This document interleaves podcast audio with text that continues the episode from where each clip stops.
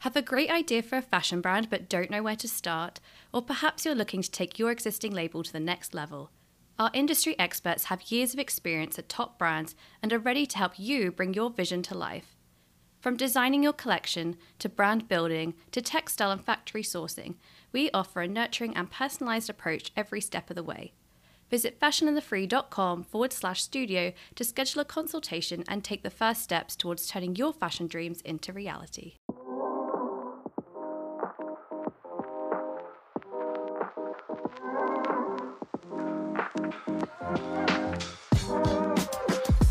Hi, and welcome to the Fashion and the Free podcast, the show that pulls back the curtains of the fashion industry to reveal what really goes on behind closed doors, as well as teaching you some tips and tricks of the trade.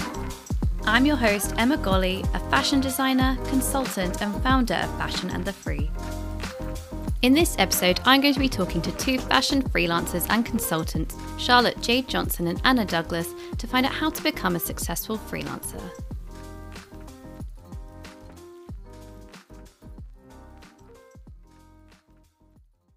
This episode is split into two parts. In part one, we begin with Charlotte to find out how she became a highly successful fashion freelancer. Now, before we continue, I did just want to say welcome back. The podcast has been a little absent for the past few months. Being totally transparent with you, I am a one woman band creating this podcast, finding guests, doing the interviews, and the editing. And sometimes when life gets in the way, whether that be work related or travel, unfortunately that means the podcast gets a little neglected. But I am pleased to say I'm back and so excited for the upcoming episodes I have in store for you. So, going back to my guest, Charlotte is a sustainable fashion business consultant and creator of the Fashion Founder, a program with monthly coaching and mentoring. She helps entrepreneurs to launch and scale their fashion businesses with sustainability at the heart of their brands. She also has her own podcast and successful social media channels. We did this interview back in April, so I'm so glad to finally be sharing this with you. Whether you're interested in becoming a fashion freelancer or a freelancer in another industry, or perhaps you just really like listening to the behind the scenes stories from the fashion industry, there's something for everyone in this episode. Hi, Charlotte. Welcome to the Fashion and the Free podcast. I would love for you to talk us through your background in fashion and how that led to where you're at in your career today. Absolutely. Thank you so much for having me on. So, where I am today was sort of a happy accident. I actually started out into the freelance world as a designer. So, I was working on a few different projects as like a freelance role and then what I sort of hear as being coined the term permalancer, you know, where you sort of work yeah. in house, but you're on like a freelance contract. And I was kind of doing that. And that's essentially how it started out. And then, you know, I was working with a bunch of different brands. And what I found was that they were asking me questions about marketing and manufacturing and, you know, where do I get my packaging and how do I reach out to influencers and being a classic people pleaser, I was like, yeah, sure, I'll help you. This is what I think you should do. This is what I think, you know, this is the direction I think you should take. And upon reflection, I realized this is something I can be packaging and, and selling as an offer. So I did that and I thought, you know, I can offer this consultancy. I can also do design. If people want to work with me on on both services, then like great, that that'll work really, really well and consultancy started to pick up quite a bit and i thought can't balance the two something needs to something needs to give.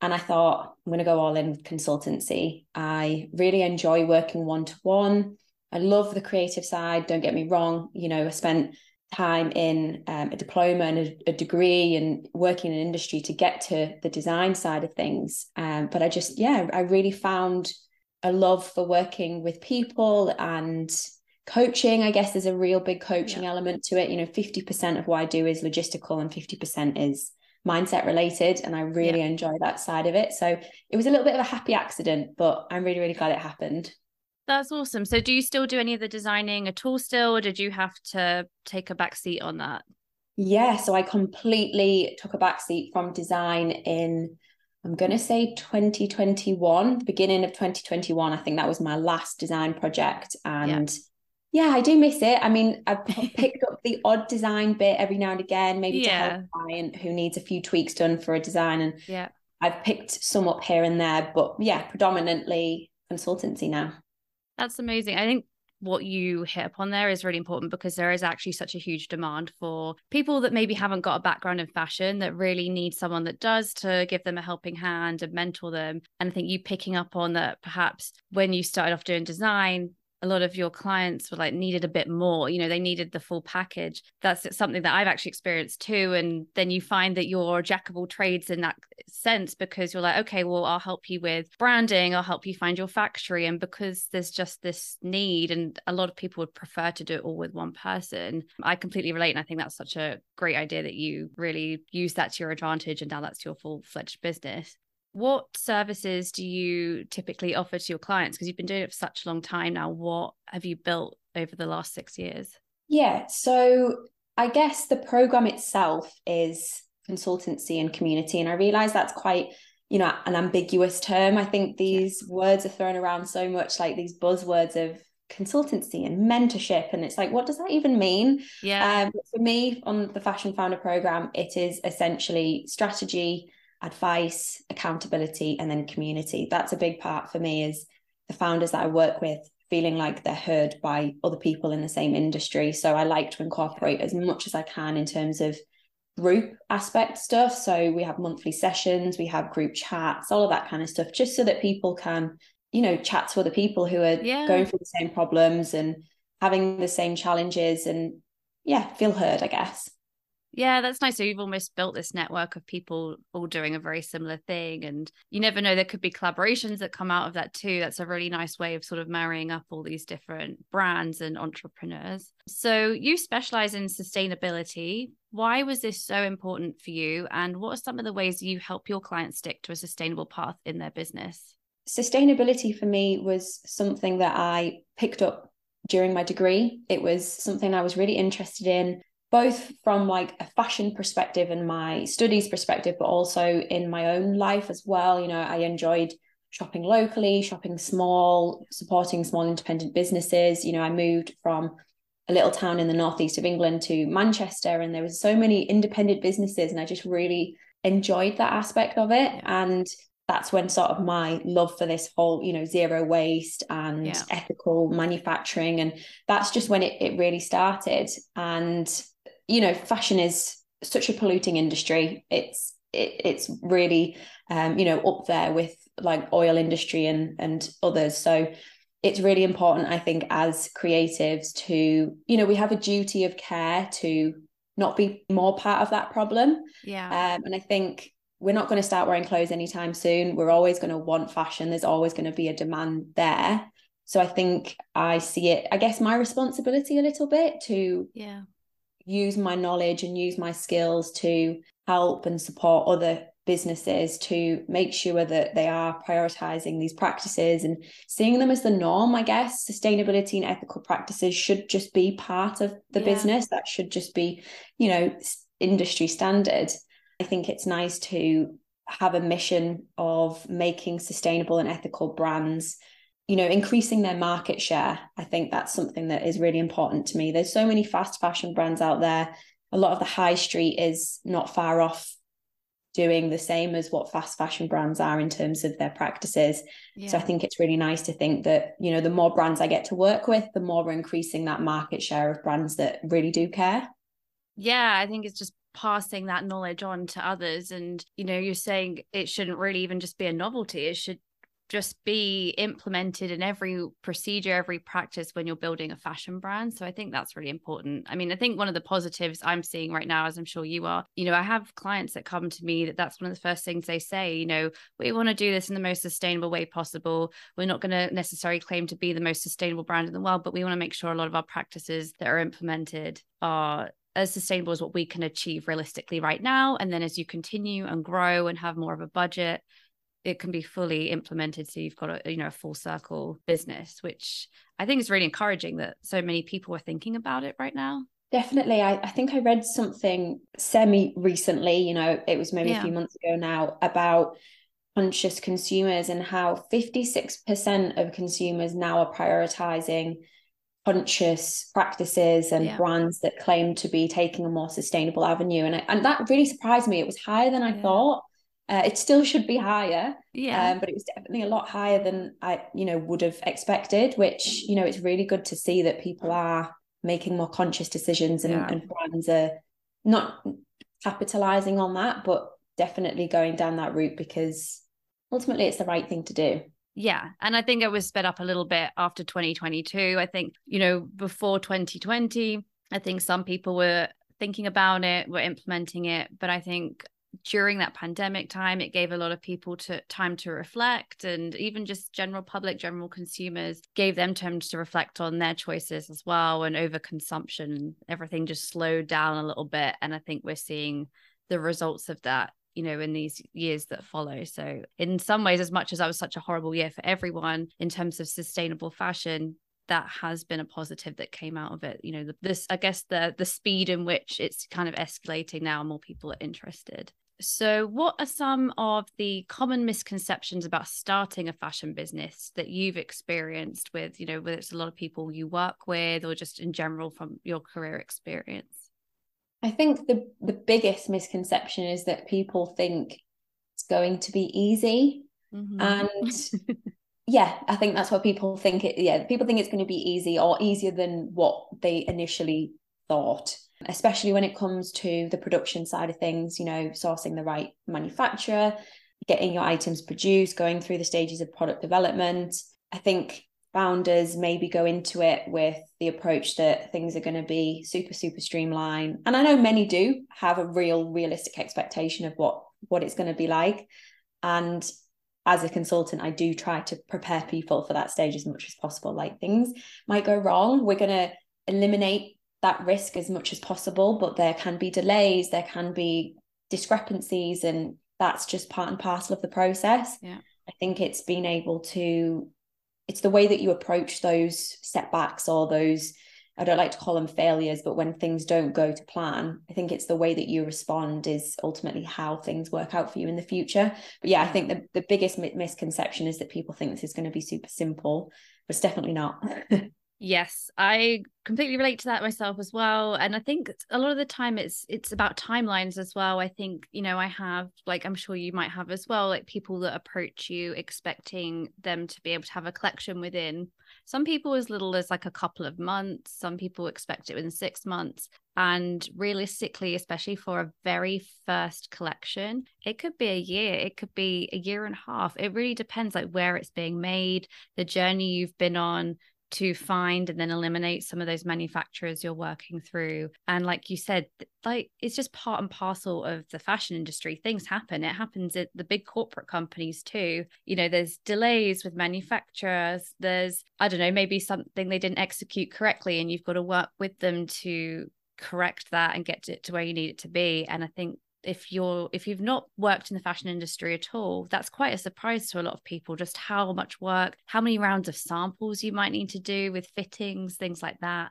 Um, so i completely relate to that. And like you said it's how you handle it. And i don't know about you but i sometimes find it difficult to not take it on my shoulders a little bit because as a freelancer that's you solely that's your business. And so when stuff like that does happen like you said it's part and parcel being a freelancer is really how do you then deal with that? How do you work through that with your customer, with your clients as well?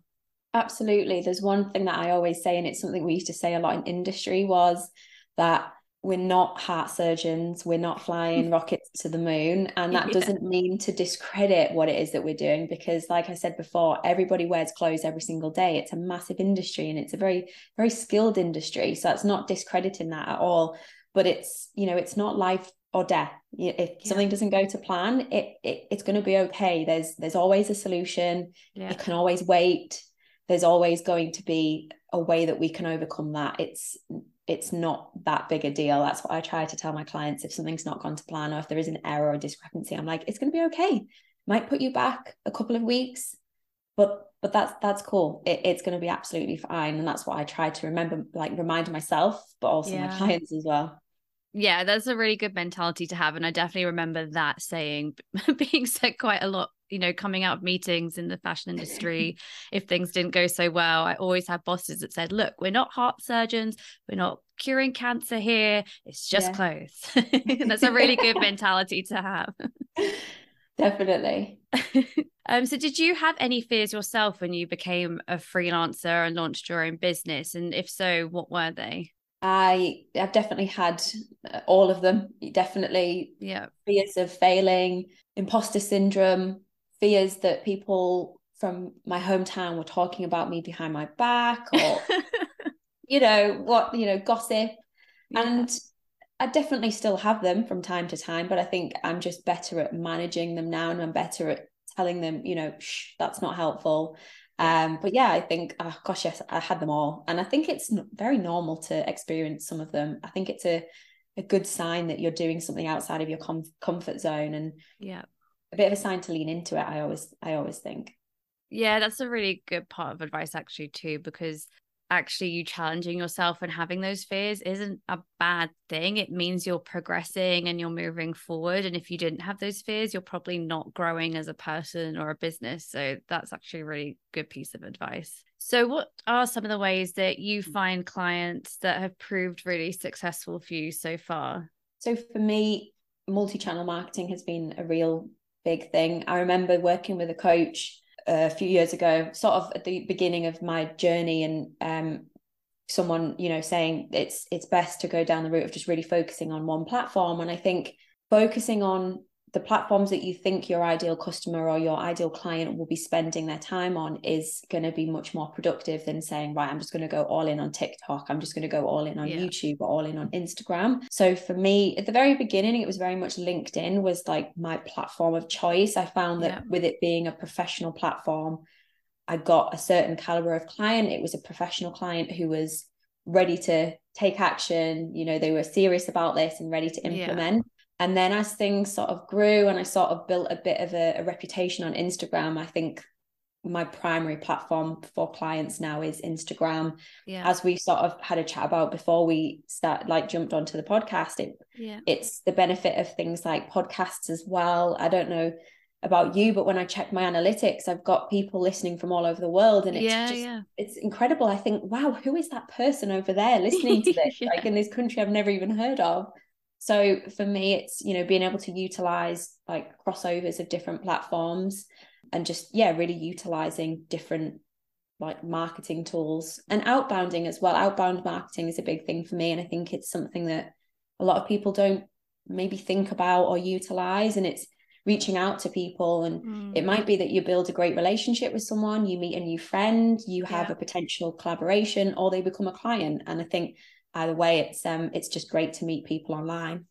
Yeah i think that's a really smart way of doing it and it sounds like you know you had some help from a coach at the beginning which is also a really good way especially if you're unsure and you need to get that additional advice or mentoring. That's a really nice way to start. But yeah it's great that instagram works for you so well. Do you and I don't need to deep, you know, dive too deep into this at all. But you know, do you do a lot of reels? Is it that those are proving successful for you? Do you do paid advertising? Like, what's your sort of way that you're actually? Because it's it's all well and good, you know, it's very easy to make a, an Instagram site, post some cool things, but actually getting people's attention and and getting those views as the next you know stage for somebody doing that. What's been your sort of tricks would you say? Totally. So i've never done paid advertising or paid marketing. I've always looked into the organic route just because i still yeah. think there's a lot i can be doing. There's definitely more i can be doing yeah. in the realms of free marketing. I would wouldn't say no to paid advertising in the future. Um, but for me sticking to a content schedule of making sure to put out from a minimum, you know, two to three high quality pieces of content that either offer some sort of value, they educate yeah. my audience. I'm I'm not scared to put out content that gives them value, you know? Yeah. I think people are scared, especially as freelancers, to educate their audience or give content that would they would maybe charge for. But I think if you can give people a little bit of an insight into your knowledge, your expertise, what you can offer, and they think, wow, if they're giving me this for free, what is it going to be like to work with them? So that's yeah. been a really, really big thing for me. You know, don't have an element of, of scarcity when you're you're putting content out online. And then talking a lot about the mindset side of things as well. I think making sure to maybe resonate with your audience in a way that allows them to feel heard. You know, I get it. I get that you're scared of failing. I get that going into this industry feels really big and scary if you're not from the fashion space. Even if you are, it feels big and scary. Yeah. Um, and just allowing people to to feel heard is is something that I really try to hone in on my messaging. Um, I did go through a stage of reels for a little bit, and I really enjoyed creating them, but they definitely take a little bit more energy you know there's a there's an expectation to set up your ring light and maybe have your mic there and yeah. there's definitely a little bit more energy required from it than just sitting down and putting a nice post together. So something i'd like to pick back up again. Yeah no i agree. I think reels are very time consuming i've done a few like even on my fashion in the free page and you know, they just take a lot of time. It's a lot of time when you have a full time job as well, you know, freelancing, whatever. That's that's a chunk out of your day that you could be working with a client. So it is very hard to to manage everything. So if someone is considering going freelance, where do you think they should start? So I would say start by identifying how you're you're going to help people, who you're going to work with as well, understanding who your ideal client or your ideal customer is going to be and then create an offer based around what you think they need and what their expectations are of working with someone like you. I think thinking about the transformation of the client as well. So what is the journey they're going to be on by working with you? And instead of focusing on okay you get maybe as a designer you might say okay you get six designs three tech packs you get this yeah. you get that like really focusing on like the the content or the features instead of focusing primarily on that focus on the outcome or the transformation yeah. that your client will go through so from point A is where they currently are now, and point B is where they will be once they've worked with you, thinking about what that's going to look like. Yeah. Um, that's quite a big thing, I think. So yeah, ultimately, I guess I took a long route of describing that, but I would say figure out who your client is or who your ideal customer is and identify yeah. how you can help them and then create an offer off the back of that. Yeah, I think that's really helpful information. And I would also add to that as well, you know, if you are thinking of going freelance, and this is just more on the practical side, is actually make sure you've got a little chunk of savings behind you too, because it could take a while to get that first client. Um, you know, some people get very lucky through word of mouth and it's instant. Other people, it might take, you know, at least a month, maybe a little longer to secure that first client. And therefore, you know, you don't want to be worrying how you're going to maybe pay the next rent or be paying your mortgage off or, you know, whatever stage you're at. So, and on the practical side, I would say as well, make sure you've got that little security blanket as well when you get started. Yeah, I definitely agree with that. I always say to anyone who reaches out and says, like, I love that you're freelance. Like, how did how did that happen? How did that work for you? What did that look like? And from, like you say, the practical side of things, thinking outside of the infrastructure of the business, yeah, definitely have some sort of savings under your belt or some sort of plan to okay, for the first couple of months, this is what it's going to look like. This is how I'm going to afford my bills because yeah. I didn't do that. Fortunately, I had a very, very supportive partner who could look after me if things yeah, didn't work yeah, out. Absolutely. Um, and that was a I realized I was in a very, very privileged situation in that sense. So it maybe wasn't a greater risk as it might have seemed from the outside. You know, she's just quit her job and she's now gone freelance. but actually, I had a really, really strong support network around me. Yeah. Um, but things did work out, you know, it it it happened and it worked out okay. So I would totally, totally agree with that. Make sure you have some sort of savings or you know how you're going to be paying the next couple of months worth of rent. And yeah. as things pick up a momentum, then you know things will be absolutely fine. Yeah. And also, there's other ways, you know, if you're already in a job, so say you're already in a full time position and you're really considering it strongly, then start building things whilst you're in that job. You know, use your evenings or your weekends to start building out your website, start building up your socials, like start getting things in motion so that when you take that leap, you're already starting to, you're already at least set up the foundations of what you need to get going. Um, so that's another thing. If you're if you're privileged enough to already be in work, start making those moves whilst you're in that job if you can yeah totally i i massively support the idea of building a, I get I guess a bit of a side hustle whilst you're in yeah. employment. That's exactly what I was doing for a good amount of time. I remember like heading from work, then heading to a coffee shop or wherever to meet a, a client to have a meeting or a design yeah. brief or whatever. And I remember one day, one of my, well, actually, my manager from my job drove past me in a oh. coffee oh. shop that was like all glass windows and took a picture of me. Like, what are you doing in Costa? And I remember being like, oh, I'm just, I'm just meeting a friend, I had my laptop out and I'm like, you know, giving it all this. And yeah, she had no idea until I said, I'm going to be quitting my job. And she was like, oh, are you taking, you know, are you going self employed? And I was like, yes. So she must have had a bit of an idea. But I do think that is the best way to go. As long as there's not a huge conflict of interest in what you're doing at work, I yeah. think it's a really good route to go down. Yeah, exactly. And I can't believe that she saw you in that coffee shop. That's always the way. I think, especially when you're in the UK, you know, things that, you know, cities, towns, smaller, you know, you seem to, you do end up knowing an awful lot of people in your area. So there's always a chance that someone's going to see you. What are some of the essential platforms and tools that you think every freelancer in fashion should be using? Um, so I guess this would be dependent on the role that they would go down. So yeah. for design, you're gonna need, without a doubt, some sort of design software. For me, Adobe was just amazing. I love Illustrator, Photoshop, Lightroom. You know, they are the yeah the go-to choice for any sort of design um, requirements. But with me not doing design anymore, I do still have all of my Adobe platforms just in case. But yeah, so that was, I guess, essential at that time. But for me now, the first thing would probably be my booking system. So I use Calendly, and this is just so convenient. I use it for clients, potential clients, anyone that wants to book book something in with me. If I'm recording a podcast, I will use it to book in with yeah. um, recording for mine. It's just super convenient because it syncs up with my diary. It stops me from double booking. Um, because I work with clients all over the world, it also syncs the time zones as well. well so it's clever. really, really convenient. Yeah, yeah, So it avoids sort of like that ping ponging back with like, oh, can you do yes. this time on this date? And yeah. Yeah. So it's really, really ideal in that sense. So that would be my first one would be Calendly.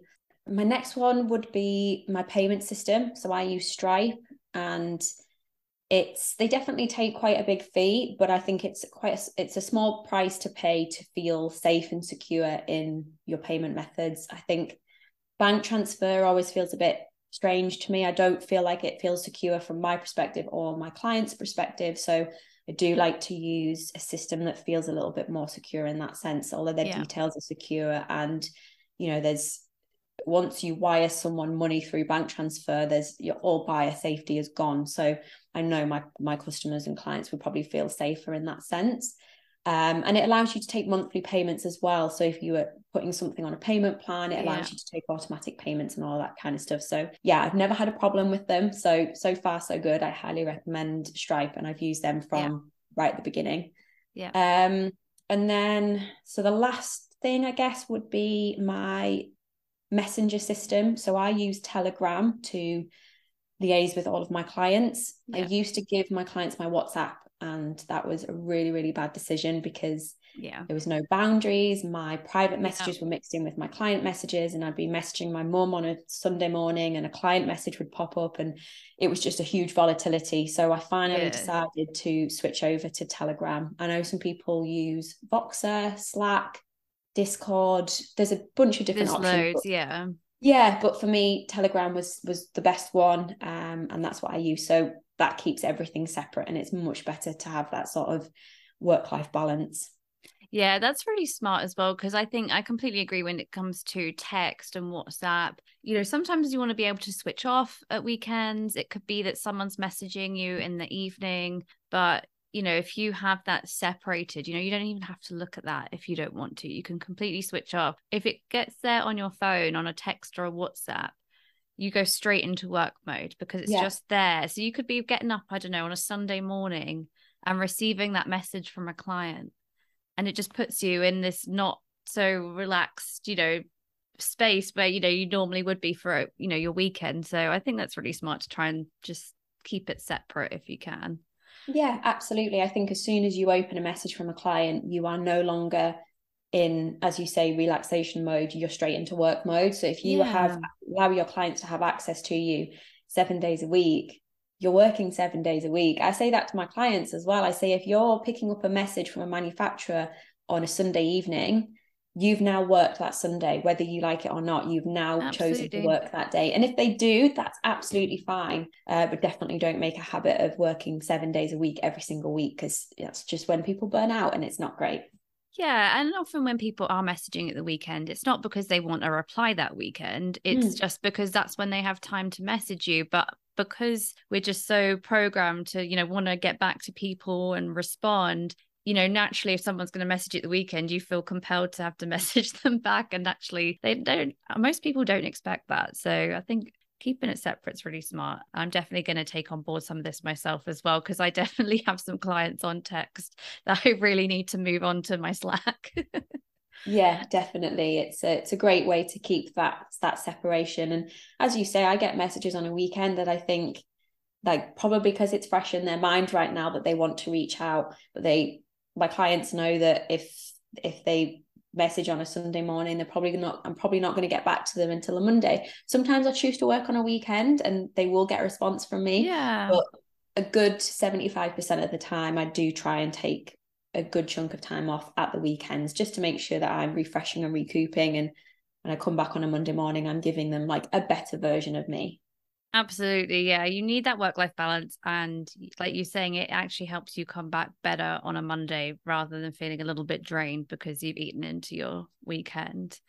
Talking about, you know, discipline, which actually leads perfectly to my next question. Can you list some of your top tips when it comes to time management and self discipline? Yeah, I was actually speaking with one of my clients about this this morning. So she has taken her business pretty much full time in terms of as a founder. She is like a full time founder now, which is super cool. I know that's a lot of people's goals. Yeah. Um, so we were talking about how to map out your week and how to manage your time. And I think if you are a freelancer or a founder or just working for yourself, having a blank diary or a blank planner can be so overwhelming. Not having someone, you know, if you work for a company telling you this is what your days are, their days look like, having a structure can be like really convenient. If you don't have that, all of a sudden it's like, whoa, Yeah. what am I supposed to do? Mhm. So for me, mapping out my days individually creates a routine and I know where I need to be, what day of the week, and what my expectations and my intentions are for that day. So, for example, Monday and Wednesday for me are creative days. That's when I'm spending time to create Instagram content, to either record podcasts, create content in within the program as well. So whether it's recording videos or creating a new resource um, writing email so that's all the creative stuff that i do on those mondays and wednesdays. And then tuesdays and thursdays are call days. So that's when i have strategy sessions with clients or any discovery calls with any potential clients. And then for me friday's a little bit of a loose ends kind of day. I'm sort of tying things up for the week maybe planning for the next week um, and if anything's booking along the way, then obviously that happens as well. And, and your week tends to fill out once you've created some sort of plan. And if you put in things like exercise and meet a friend for a coffee, and you Yeah. will find that your days become really, really structured and you have a, a weekly flow, I guess. Yeah. Um, but yeah, I guess in terms of self discipline, I think I, like anyone else, tend to procrastinate if I don't have a set routine or Yeah. a set plan. I think for me, if I'm on with a big task, I remember when I was building out my website and I was building like a bit of a um, like an online course and a module for my clients. I knew that I had a deadline to meet and I wanted to get it done. It was my own deadline, but I knew I, this was the day I wanted it done by. So a lot of the time I was putting my phone in another room, you know, I was removing any distractions and just really getting it done and also giving myself some sense of reward afterwards. So once I've recorded these four videos, I'm going to go meet a friend and grab a pizza, you know, just Yeah. giving myself a bit of a, okay, once you do this, you can go and enjoy yourself. Just get, get the work done and then you can go and have fun. So that Yeah. I guess is what I do most of the time. But yeah, we all, I think we all procrastinate and maybe don't work to the best of our abilities from time to time. I think it's just human nature. Yeah, and I think that's so much easier to be that way at home too. So, you know, working remote as a freelancer, you know, it's very easy to just be sitting there scrolling on your phone and then you're looking like, oh my goodness, 15 minutes have gone by. What was I doing?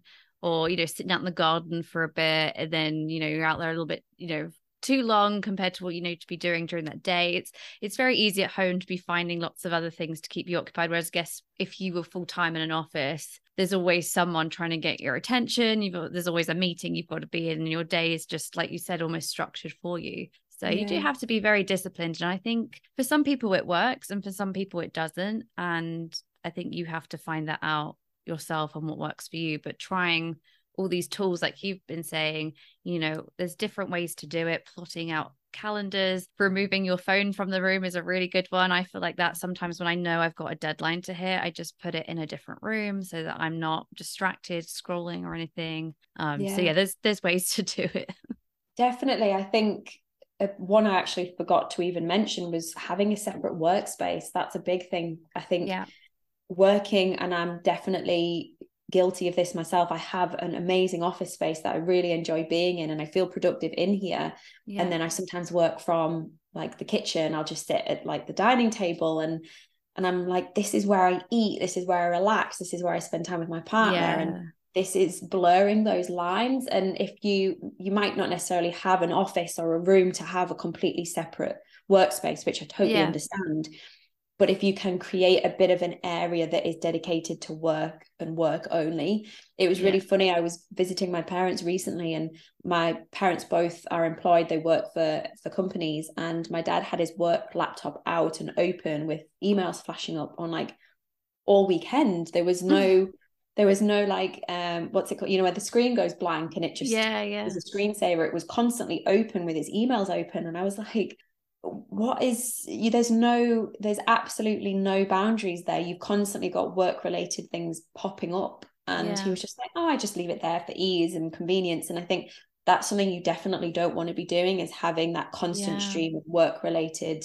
content coming your way so if you can create some sort of separation whether that is an area of a bedroom or an area of a living area or whatever that works for you definitely do that because you want to keep them separate so that you can work and be in work mode and be productive and have that discipline to sit at your desk and do what you need to do and yeah. then take that you know that separate time because otherwise you end up like if i work at the dinner table i'll be putting a wash on i'll be you know stroking the dog or i'll be you know oh, it's, yeah it's so easy to do. It's yeah. i mean even my office situation you know i don't personally have a separate office space so my desk here is in our living room but it's tucked away in a corner. I've got this sort of half of the living room and then we converted our closet into like my fashion space. So all the closet we have here rather than it being it used to be one of those like odds and sods closets where you know you'd have the broom and the hoover and all the things but we completely converted it and now it's got samples hanging up in there. We've got boxes with all my fabric swatches and if you don't have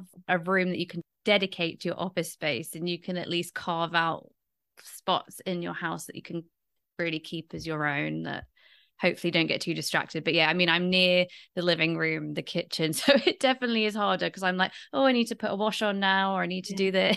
Definitely so, yeah i, I think keep that. things as separate as you can and just have like a, a space that's dedicated to your work stuff. And for god's sake close your laptop. Do not have your emails yeah.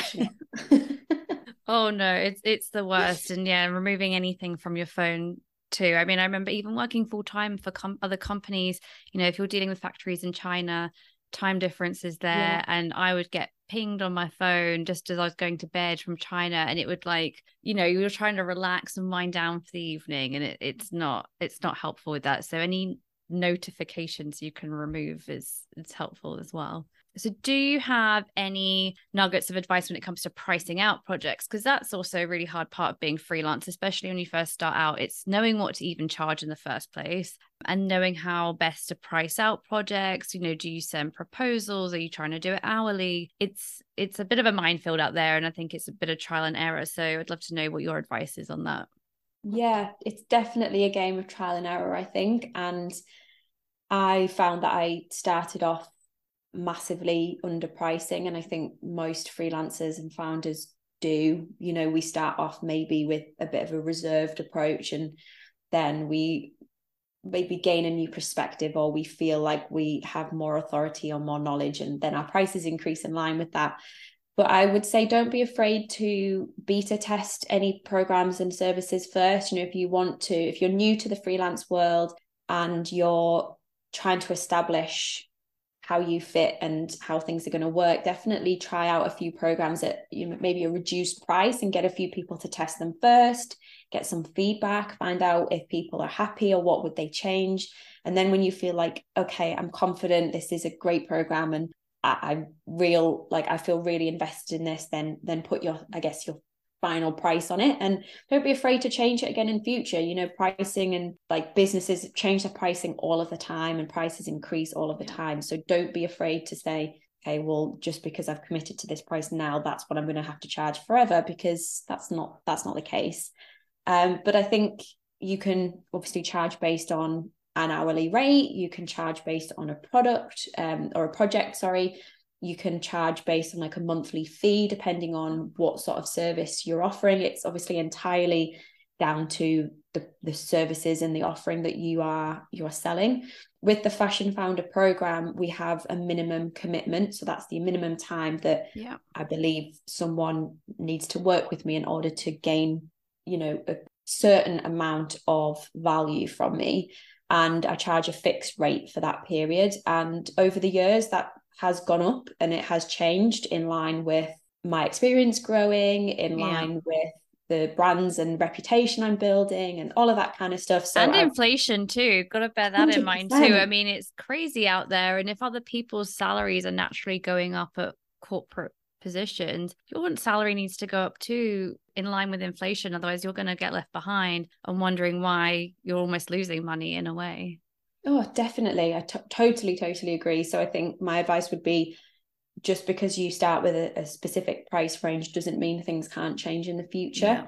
But ultimately, the price that I came up with for the program is based on the time that I'm going to be spending with a client each month. You know, I probably spend a different amount of time with each client depending yeah. on how much they need from me. But we sort of it's based on an average expectation of this is how many hours I'm going to spend yeah. with that client each month. So it's a mixture of that, the value that they get from the program. So there's a bunch of different resources and online modules and things that they get access to. So it's based on a bunch of different things. And I've found that pricing based on the overall service and I guess project has yeah. worked really, really well for me. Um, and don't be afraid to offer payment plans as well. That's something that I would say is you know really beneficial both mutually for you and your client because if it makes things a little bit more accessible for them and they can invest because it does make things more accessible for them then fantastic yeah. and it also makes things great for you because you have a bit more of a reoccurring predictable income you think okay so if this client starts working with me let's say on a design project yeah. and we split it up over a three month period or a six month period, then you know for those next three to six months, you've got X amount coming in from that client. So it gives you an element of consistency and predictability, which is what every freelancer wants from their sales, yeah. Yeah, I mean that's the dream scenario really to be having that regular amount of income that you already know is coming in um, whether that's through that method being on a retainer, you know, all these different options that people can go through. That's really the freelancer's dream is to have those sort of regular clients booked, knowing really what to expect from the next few months ahead because it can be scary as a freelancer. You could have a month where if you don't have any pre-planned, you know, bookings, clients, you know, you could have a very very successful month and then go into another month where actually it's very quiet because nobody needs you right now. Yeah. and so i think in ways that you've done it and the method that you've done where you've got these different programs that people can like book onto that's a really smart way of guaranteeing income as well but also guaranteeing your time for that client. So i think that's a really really smart way of doing it. And i think that's some people that are listening that want to become freelance can definitely learn from that what are some of the obstacles that you faced along the way and how did you overcome them? Yes, sort of going back a little bit to what I mentioned before in the realms of boundaries. Yeah. It's something that I have really felt a challenge with ever since becoming a business owner, probably in my personal life as well. I, will, I will happily admit. Um, I think setting boundaries between you know work and life. I think just as i mentioned i'm a bit of a people pleaser. I like to over deliver and then ending up feeling really frustrated because i've put my needs last. I think that's something that is very important to consider as a business owner because that's when you you burn out and you maybe resent what you're doing so for me making sure that i was setting boundaries was really really important. Um, it was i guess how the fashion founder was born you know i said at the beginning that i was offering advice for free and then realized like this is not okay i shouldn't be doing this. Yeah. um, so that's ultimately how that sort of happened. Um, but i guess i overcame it by just acknowledging that my clients get a better version of me when I put myself first and I meet my own needs first and then I, you know, give them what they need. There's this great analogy of putting your own oxygen mask on first. So, you know, you're on an yeah. airplane and in the event of loss of cabin pressure,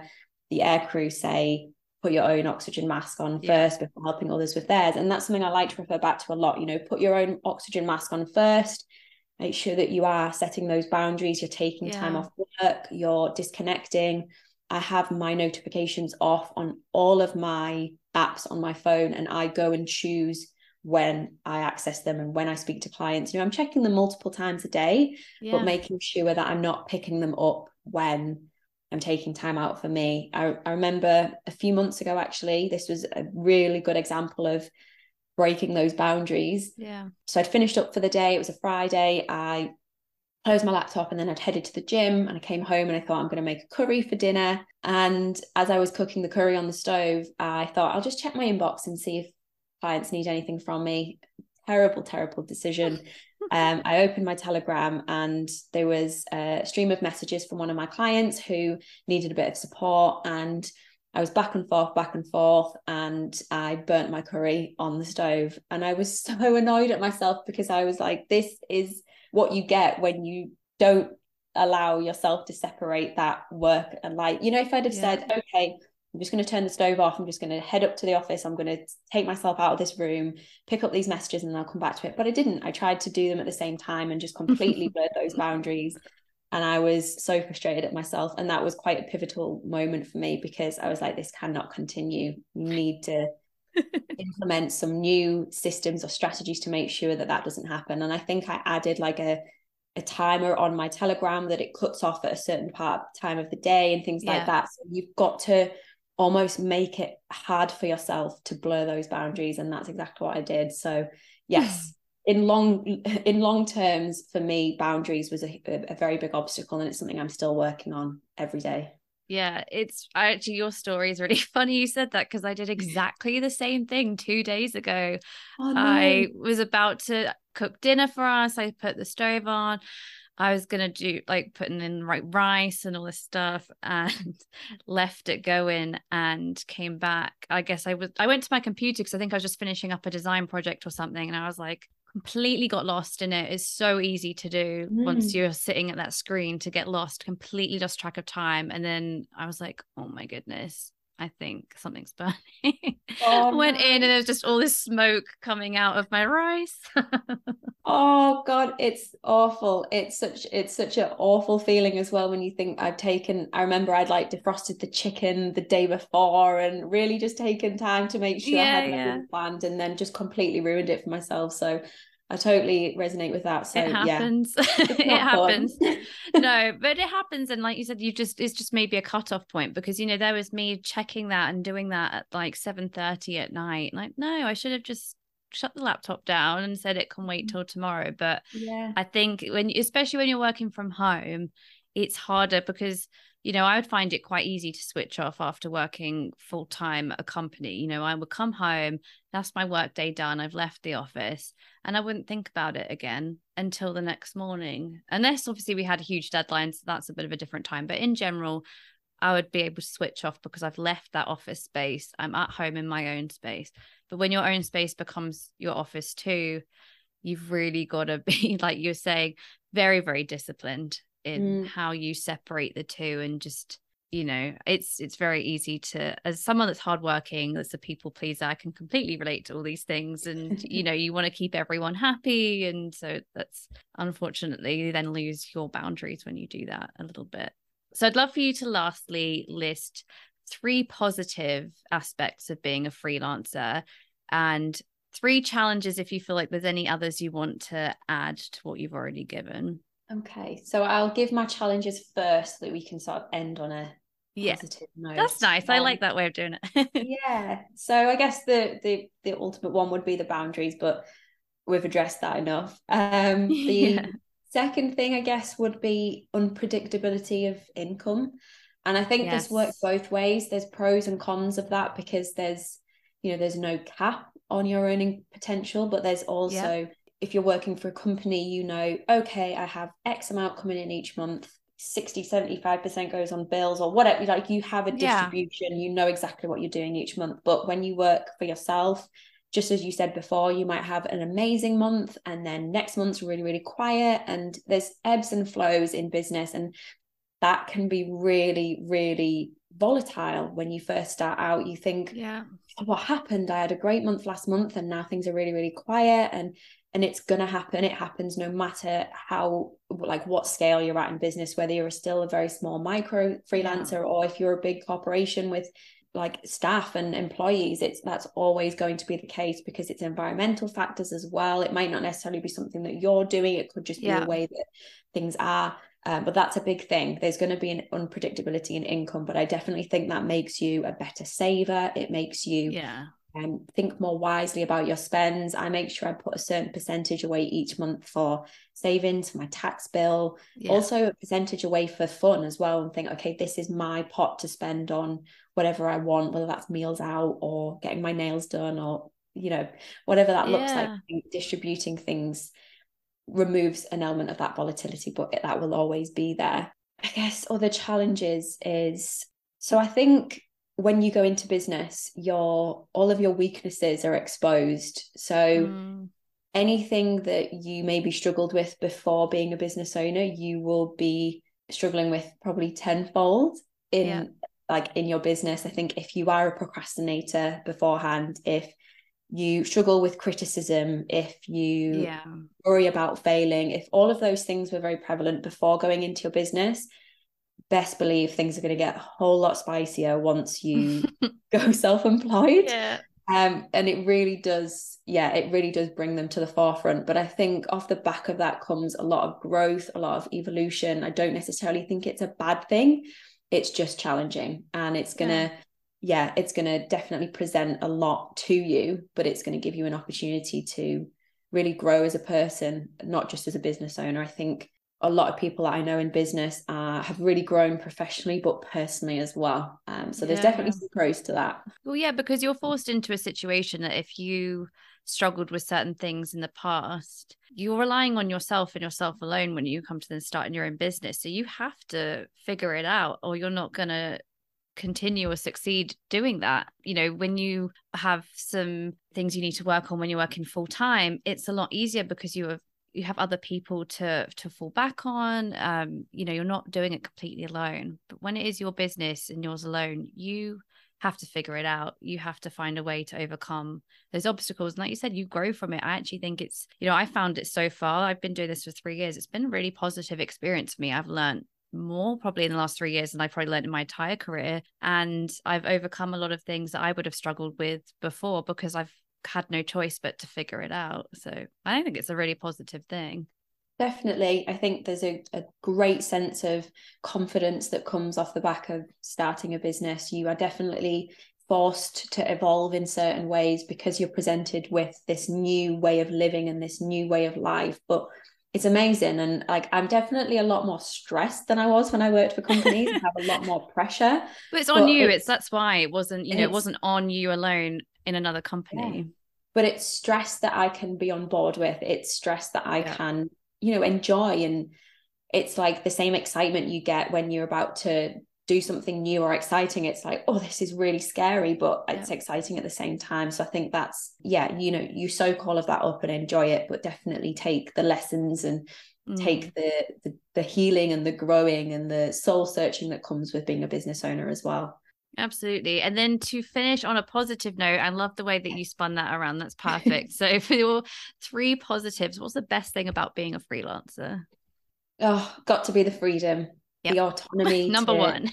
yes, the freedom, the autonomy to live life on your terms. And I think that was my biggest driver to go self employed was to be able to work from my laptop whenever I want, however I want, as much as I want, who with whoever I want, you know, just being able to have complete control over that was massive for me. And I think sometimes I probably work more than I did when I worked for a company, but it's yeah. now on my terms and being able to take a break in the middle of the working day or last September, I think it was, my partner's also self-employed. So we spent the month in Australia and oh, just worked on our laptops, yeah. which was just incredible. And just being able to have complete control over my daily decisions and yeah that's that was really really big for me and it's lived up to its expectations i think that's um it's a really enjoyable part of being a business owner so i guess earning potential we sort of mentioned it before being able to have no cap on how much money you can yeah. make.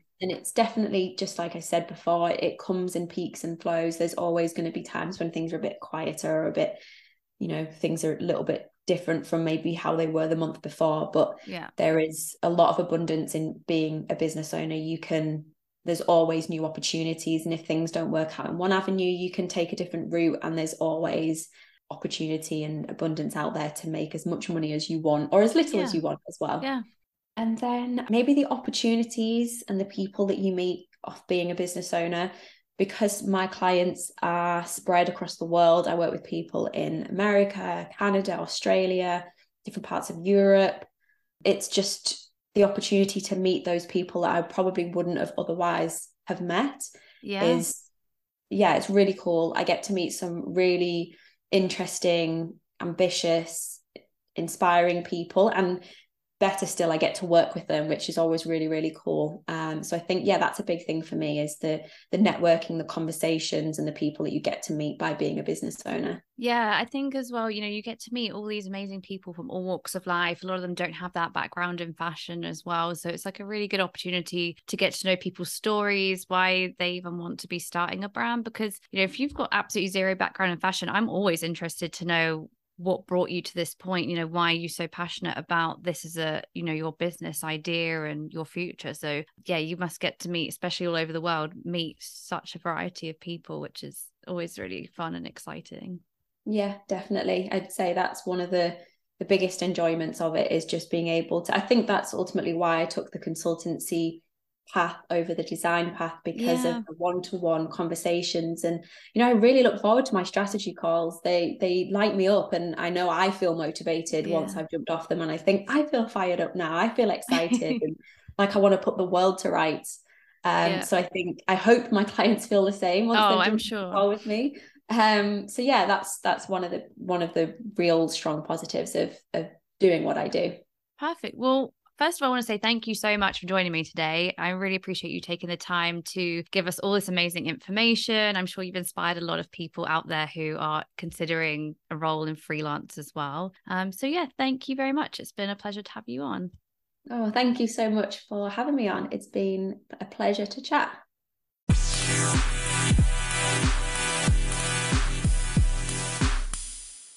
I thoroughly enjoyed my chat with Charlotte. She provided us with so much great advice, and if you're considering going freelance, I really hope she inspired you to take the leap. Next week, in part two of How to Be a Successful Freelancer, I will be joined by Anna Douglas to get her story and insights on how she made a success of her freelance career in design as well as coaching others to become freelancers too. As always, thank you so much for listening to this episode. Please don't hesitate to get in touch via social media via the handle at Fashion and the Free on Instagram and TikTok, and you can check out the website fashionandthefree.com. If you're interested in learning more about Charlotte and all her services, all the links will be in the description for you to check out. Don't forget to like and follow the podcast, and if you're feeling extra generous, please leave us a five star rating and review. It helps other fashionistas to find us. I'll see you on the next episode.